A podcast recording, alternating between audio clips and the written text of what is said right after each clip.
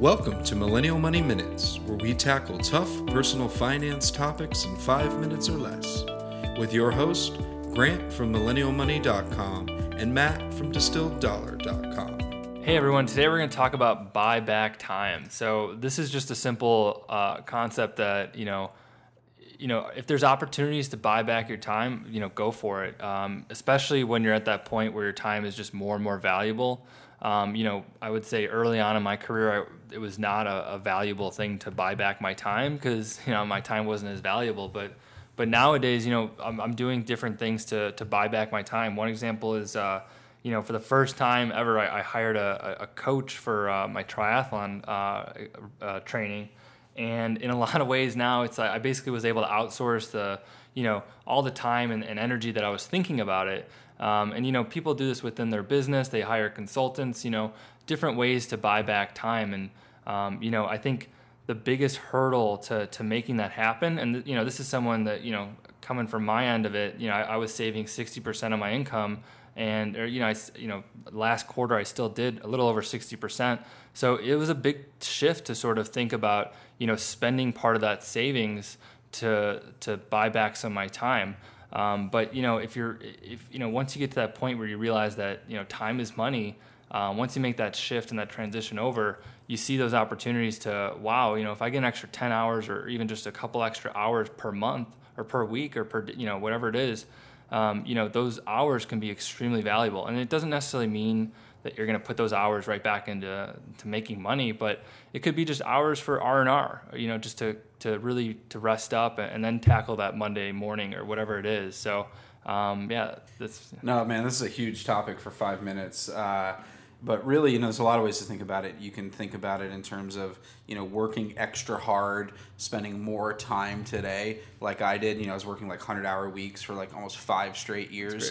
So I could make a ton of money and invest it because I knew that every dollar that I invested at 25 would be worth at least three times every dollar that I invested at 35. And so essentially, I was buying three times the amount of time at least, oh, uh, working extra hard uh, so my, my time, you know, I was, I was going to take advantage of it. And I think that that's one of the biggest things that, you know, I know a lot of our listeners are young. Uh, or at least under 40, um, time from an investment standpoint is significantly more valuable the younger you are. So I actually advocate working harder when you're younger to invest.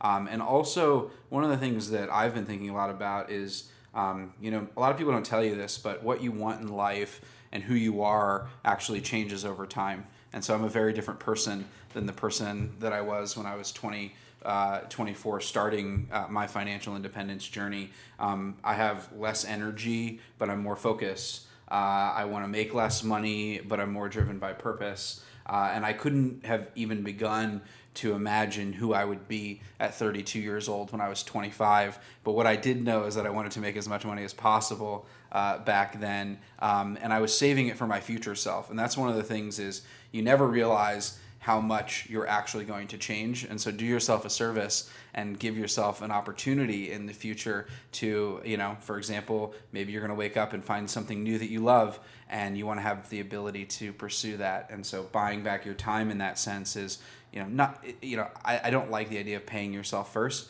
I think it's just sort of like investing in yourself and realizing that you're going to change. Uh, and so don't waste time today by uh, you know pissing all your money away.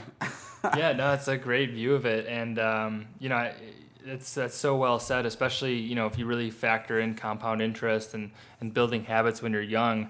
Um, and you said you know it's hard to know what you want in ten years. Um, or you know think about who you're going to be in 10 years but the the way i viewed it uh, you know especially when i was early on investing was you know when i was 22 23 you know, I, I had a, you know a laundry list of things I wanted to buy, but then I would just think back five years or even ten years. Uh, ten years was a little far then, but just you know think back a couple years. You know, what was the laundry list and how has that changed? And all you have to say is, you know, what if I actually did spend all my money and buy everything that I wanted five years ago?